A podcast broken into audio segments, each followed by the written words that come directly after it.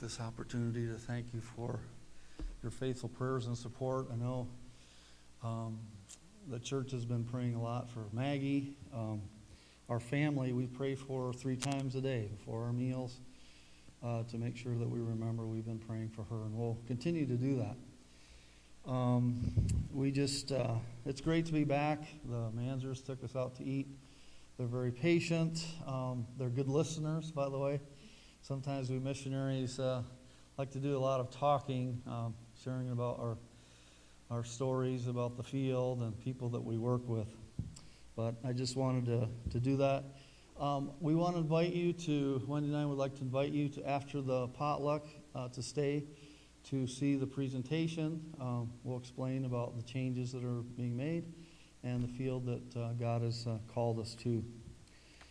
As uh, mo- those of you who know uh, me, uh, I've been involved in sports uh, in high school, college, as a boy, and um, we uh, there's some large, very large people in the uh, in the sports world that uh, when we think of now, I'm I'm kind of reflecting my age here, but you have like the the big basketball player like Shaquille O'Neal. Now he's retired, you know, from playing, but he's still big. You know, he could, he's on those commercials and you know, you have to look up to him. He just stood there. He didn't have to jump, really. But you have uh, basketball players like that, or the former player for the Chicago Bears. Now, if you if you don't know who he was, just his they called him the fridge, you know. Uh, but it just gives you an idea. You might move, but he's not going anywhere. Uh, he just didn't budge, so they call him the fridge, you know, and they'd, he'd, he'd run. Uh, but today we're going to look at uh, the life of two great giants in history. Um, in uh, so bear with me because we're going to go. We're going to travel in time. In the fall of 1983, um, I was in Los Angeles going to school. They're very. I wanted at the at, at that time. I was trying to. Uh, I was working, uh, studying for a degree to be a Spanish teacher, and there were very few universities, college uh, universities or colleges, Christian colleges that offered that. Now, a lot of secular universities, but there were very few Christian colleges that, that offered that, and one uh, was in uh, Los Angeles. And when, when I was there, there were two uh, there were two athletes on the track team from Nigeria. One one of those uh, athletes, his name was Christian, and the other one was Innocent. And uh, we lived in the same college housing, and uh, I would see them train. They would start their training where they were stretching out right in front, across the street, and uh, they would they would they were doing their training with with the objective of making the Nigerian Olympic team. And they were this is you know this was the year before the the L.A. Olympics, and they wanted to train in the same city so they get used to the the climate and the air and so forth. Uh, now, Innocent ran the 400 meters and Christian threw the discus. Okay, so that's that's kind of the background to our story. Okay, so we're going to project in uh, uh, up in the, the 1984 during the Olympics. I turned on the TV and I got to see one of those athletes. I was expecting both. I, I would check the different channels to see if I could see them. And I saw Innocent win the bronze medal in the 4x400 relay for his country. And actually, he was the leg man. Now, uh, I, was, I did track, and so what you do is you put your fastest man, you know, you've got four runners, and you put your fastest man at the end because if he has to catch up to the other teams, you know, he can catch up with the objective of catching up and being able to win. So that was really exciting. I thought, wow, I was really impressed, you know. All right, way to go. Well, I kept looking for Christian. He never showed up. You know, they had the discus and the hammer throw and all that. And he didn't show up anywhere. I was like, what happened? What happened to him? I don't know. You know, I, I never, I didn't know what happened to him. Well, years later, I was uh, a, a, teacher at a Christian school in Okeechobee, Florida, of all places. And uh, one of my students, fourth grade students, was Ryan, and he actually his parents were uh, Mormons, and they were sending their their son to this uh, Christian school, and he liked he really liked baseball. He, he would tell me how he would go to the uh, spring training and you know get to talk to some of the players and all that. But it wasn't baseball season, it was football season. So he got out his football cards, okay? So he's waiting for his parents to come and pick him up at school. So they're in the, the room there, sitting at the tables. And I just happened to be going by. I usually didn't spend much time there. I would, once in a while, I would talk with the students. And I'm walking by and I stopped. Hey, Ryan, how's it going? And he's got his football cards on the table. And it was actually upside down because he was on the other side of the table. And I looked at this one picture, and I'll show you what I saw on the football card. On one side was this, and on the other side was something like this. Okay, now when I saw his, his picture, I said, Hey, I know that guy. Christian Okoye. I said, What in the world? I didn't even know. First of all, I didn't know he was playing football, and, and I didn't know he was a professional a football player. That was really a, a shock to me. Well, this is what had happened. He and his friend had gone out for the, the uh, Nigerian trials to see who was going to make the, the Olympic team, and there was someone on there, one of the coaches was on there that didn't like him, and they kept him off of the roster. So he never went, he didn't compete, even though he should have, because he and his friend, basically, when they, in college at the university level, when they came back from their competition, they would just basically walk over everyone else in points because they were so good and so fast and so forth. He could throw that thing so so far. So that was really, in, in, you know, it was not just in his life. Well, this is what happened. He went back to college. What am I going to do? He was very discouraged.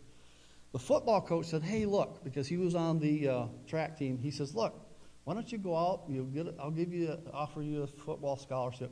Why don't you try football?" Well, when he got, actually, when he had gotten to the college, he, they, someone took him to a football game. This was before he participated. He said, Man, this is a really boring sport. He was used to soccer. You know, he played soccer and some other sports, but he thought football was really boring. You know, you, you, you got someone that goes down, and you have to wait till it starts again. Well, anyways, he said, Okay, I'll try. Well, the first year, he didn't do too good. So the coach said, Look, try it one more year, and if you don't make it this next year, just you know, give it up. Well, not only did he do well, but he also was drafted after that second year. He was drafted by the Kansas City Chiefs. Now, to his friends, he was called the gentle giant, okay? But to his enemies, those on the other team, he was called the Nigerian nightmare, okay? Because when he got the ball, he would go and he was really hard to stop. But anyway, so he played a few years with them. But he played well enough that he made the Pro Bowl in two years, in 1989 and in 91. He was the first. He was on the first team All Pro in 1989, and he was in the second team All Pro in 1991. Now, in 89 was his, his big year. Okay, he was the AFC Offensive Player of the Year in that in 89 with uh, 1,480 yards. And uh, he was the NFL rushing uh, leader, yards leader that year, and he was also inducted into the Kansas City Chief Hall of Fame. So he finally was able to, he was fi- finally able to, to, even though he was uh, treated unjustly, God saw to it. And I, it's interesting because if you see, uh, if you see some of, I've seen some of the videos on YouTube, and uh, he would give glory to God um, when he was when he was playing football. I was that that's really encouraging to see. So Here's a, here's a giant that we just took a look at in the physical realm, we could say, but we're going to take a look at a spiritual uh, giant.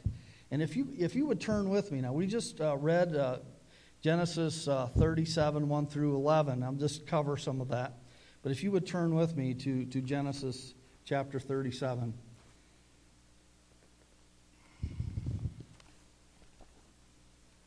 So, covering those first few verses that was read, um,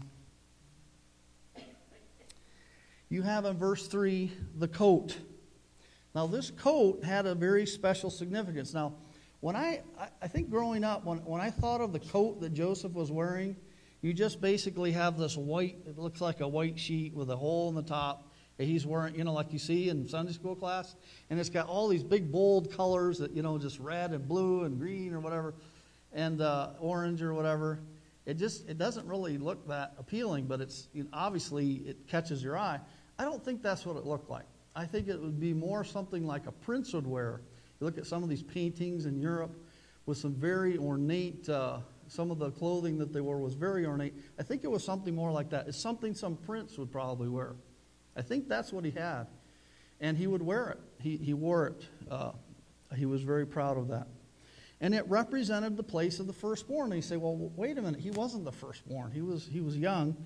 Well, Joseph took the position of the, the firstborn. And we won't go- into the details, but basically, because his older brother had, had sinned against the father, and we see that back in uh, chapter 35. So basically, the old, oldest, his oldest brother had pretty well given up that. And so uh, he did not have the place of the firstborn. So his father gave Joseph the place of the firstborn. In fact, his father, Joseph's father, never forgot the sin that was committed against him by Reuben. And uh, when, when he's on his deathbed, Israel is, remembers this when he was giving out the blessings to his son on his deathbed in Genesis chapter 49. It says, Then Jacob called for his sons and said, Gather round so I can tell you what will happen to you in days to come. Assemble and listen, sons of Jacob. Listen to your father Israel. Reuben, you are my firstborn, my, my might, my first sign of my strength, excelling in honor, excelling in power. Turbulent as the waters, you will no longer excel. And then he says what sin he had committed. So that, that's, that's, very, that's a very important thing when we're, when we're studying this. Let, us continue, um, starting in verse uh, uh, 12. It says, Now his brothers had gone to graze their father's flocks near Shechem and Israel, and said to Joseph, As you know, your brothers are grazing the flocks near Shechem. Come, I'm going to send you to them. Very well, he replied. So he said, Go and see if all is well with your brothers and with the flocks, and bring word back to me. Then he sent him off from the valley of Hebron.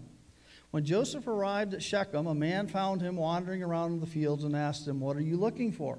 He replied, I'm looking for my brother. Can you tell me where they are grazing their flocks? They have moved on from here. The man answered, I heard them say, Let's go to Dothan. So Joseph went after his brothers and found them near Dothan. Now they said, they saw him in the distance, and before he reached them, they plotted to kill him. Here comes that dreamer, they said to each other. Come now, let's kill him and throw him into one of these cisterns. And they and say that a ferocious animal devoured him. Then we'll see what comes of his dreams. When Reuben heard this, he tried to rescue him from their hands. Let's not take his life, he said. Don't shed any blood. Throw him into the cistern here in the desert. But don't lay a hand on him. Reuben said this to rescue him from them and take him back to his father's, to his father. So when Joseph came to his brothers, they stripped him of his robe, the richly ornamented robe he was wearing, and they took him and threw him into the cistern. Now the cistern was empty, but no water was in it. In my family, we had three brothers. Okay, we, we were three brothers. So I'm the middle brother. Uh, Andy, John, Tom, and then we had a we have a younger sister. Okay, now we didn't do a lot of fighting. I was closer to my younger brother, uh, Tom. We wrestled, we fought a lot, but with my older brother, there wasn't much of that. My brother, my older brother, wasn't a wrestling type and all that, and he didn't like to. He didn't like to fight. He didn't like to uh, wrestle but he pretty well uh, reminded us who was in charge. so if I ever tried to get a little thing going with him, all he had to do is hit me hard, right, real hard, right here, one time, in the shoulder, and it was over with. Okay, all right, you don't want to fight, we're not going to do it. But he pretty well kept order. He was the oldest. Well, in this situation, these guys, these brothers that he had, they were so dangerous that the oldest brother, Reuben, didn't even bother he, he, couldn't, he couldn't handle them, he could not control them. They were so dangerous that not even this oldest brother, Reuben, dared challenge them face to face. And if you look at some previous chapters, you, ta- you took a look at, they wiped out, basically wiped out a whole town, okay, these guys. That's how dangerous they were, okay? You don't mess with these guys. Not even the oldest brother had, uh, could, could control them. And it's significant, too, when we look at this passage, that the two brothers, Reuben and Judah, that we could say defended, I say in quotation marks, defended or tried to defend their brother and did not want to kill Joseph, were the sons of Leah, uh, the, uh, her sister Rachel, Joseph's mother. Even though at one time they were rivals, these two women were rivals for the heart of Jacob, why would she become. Uh, like uh, the mother of Joseph at the time? Well, if you look at uh, previously, um, Rachel had passed away, and it's possible because they were sisters, Leah took over that role as mother for Joseph, uh, Joseph and Benjamin, and they would have had a closer relationship to Leah's sons. Okay, so that's a possibility. We don't know, but that's very possible because we see the two people that are kind of going to bat from even in, in their depraved uh, level, that it's at least they're trying to help him out somewhat. And that, that's a possibility because they were young and they needed a mother figure. So let's continue. Verse 25 says, As they sat down to eat their meal, they looked up and saw a caravan of Ishmaelites coming from Gilead. Their camels were loaded with spices, balm, and myrrh, and they were on their way to take them down to Egypt. Judah said to his brothers, What will we gain if we kill our brother and cover his blood? Come, let's sell him to the Ishmaelites and not lay our hands on him. After all, he is our brother, our own flesh and blood. His brothers agreed. So when the Midianite merchants came by, his brothers pulled Joseph up out of the cistern and sold him for 20 shekels of silver. And it's interesting, the thing that happened at that time, we, we, we look at these surrounding verses, we, you see he, he, was, he was pleading, don't do this, don't leave me. And after all the years, when they meet up again in Egypt, of course, you know, they didn't know who he was at first, and but uh, when they're starting to get scared, they're, they're in Egypt, and they're starting to get scared, they had remembered, this was on their mind, and I, their, their father did not let them forget either. Because when they said, Look, and they try to distance themselves from him. They said, This is your is this your son's? They don't say, Is this our brother? Is this your son's clothes? They try to distance themselves because of the guilt that they had. He said, Yes. But no matter what they did, they could not console him. He said he was going to go down in his grave to his grave and with, with that sorrow. And he refused. Jacob refused to be comforted. And I don't think that he fully trusted them. He knew, he knew they had something to do with it without him actually saying it. You have in, in uh, Genesis 42 21, they said to one another, Surely we are being punished because of our brother. He saw how distressed he was when he pleaded for his life, but we would not listen. That's why this distress has come on, uh, on us. That happened at that time. In all those years, they remembered exactly what happened, exactly what they had said. And we we know why, why this happened. Acts 7, 9 through 10 tells us the reason the brothers sold Joseph. It says, Because the patriarchs were jealous of Joseph, they sold him as a slave into Egypt. But God was with him and rescued him from all his troubles. He gave Joseph wisdom and enabled him to gain the goodwill of Pharaoh, king of Egypt. So Pharaoh made him ruler over Egypt and all his palace. Now, if you look at I think sometimes we forget this, um, but uh, the sons of Israel, actually, if you look at the sons of Israel, uh, they had uh, quite a few, um, there were quite a few. Um, if you look at, I don't have an overhead for this, but the sons of Jacob, you have Leah, Bilhah, Zilpah, Leah, and Rachel were the mothers of these sons, okay? That's going to cause a lot of problems. We discussed this in Sunday school.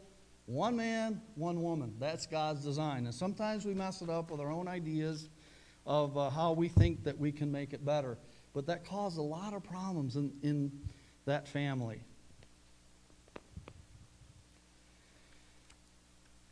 And let's, let's look at these uh, verses here.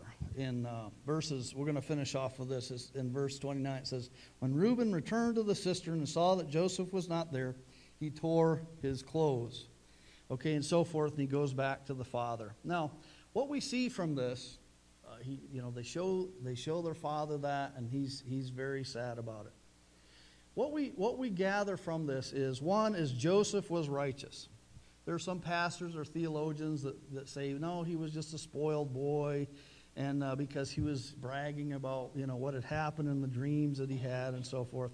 But I would say and I, am not of that opinion, but if Joseph was just simply a spoiled, undisciplined boy that just did whatever he felt, uh, he, whatever he felt, or whenever he felt to do it, then one, why did his father Jacob trust him with reports about his brothers? When he wanted to know what the brothers were up to, he asked Joseph. Two, why during the long walk of 72 miles from Hebron to Dothan he didn't get into trouble. Anyone of poor character or immaturity would have found something bad to do during the long journey. Take a look at his age. He, there was a lot to get into trouble. And he didn't do that going on that journey. And it was, it was a long journey, and he didn't even send a, a servant because we know if he would have sent a servant, the servant would have gone back to the father and said, This is what happened. This is what I saw happen. So he went all by himself, and, and his father trusted him. And two, the fact Joseph is, we see that Joseph is a type of Christ in the Bible. He was rejected, think about both of them, rejected by his own people and became a sovereign rule, ruler. Saved and rescued his people, was gentle and merciful, consistently passed all the trials in humility and authority, fled to Egypt and sold for pieces of silver.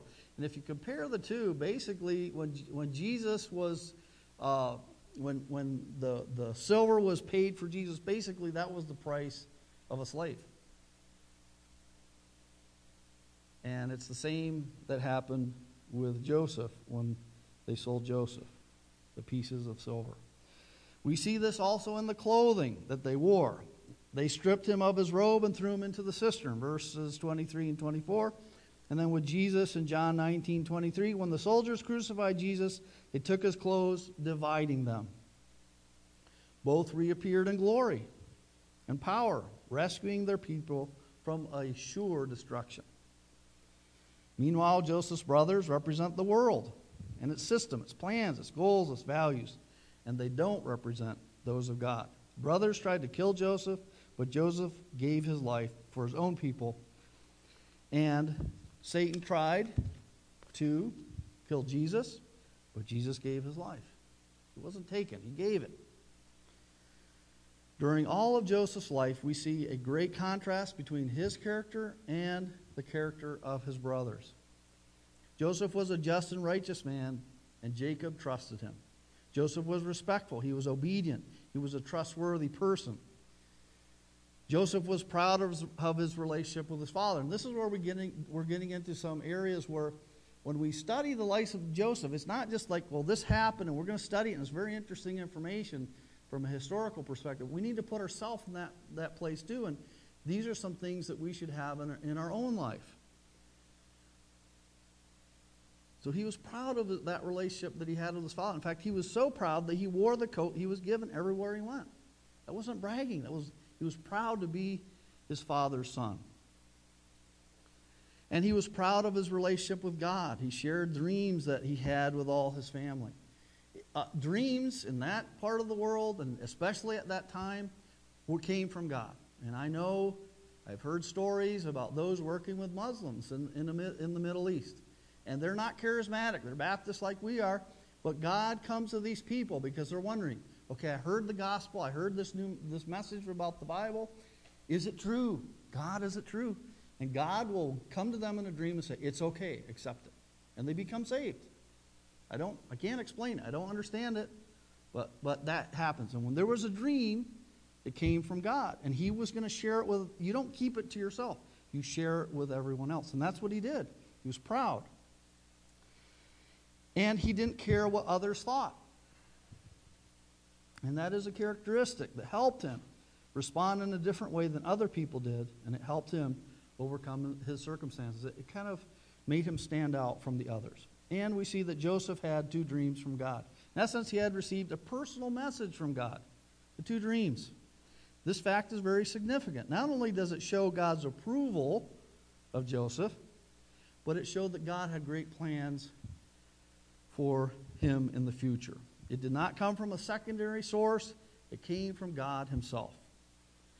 And Joseph, what happened when he was tested? He passed.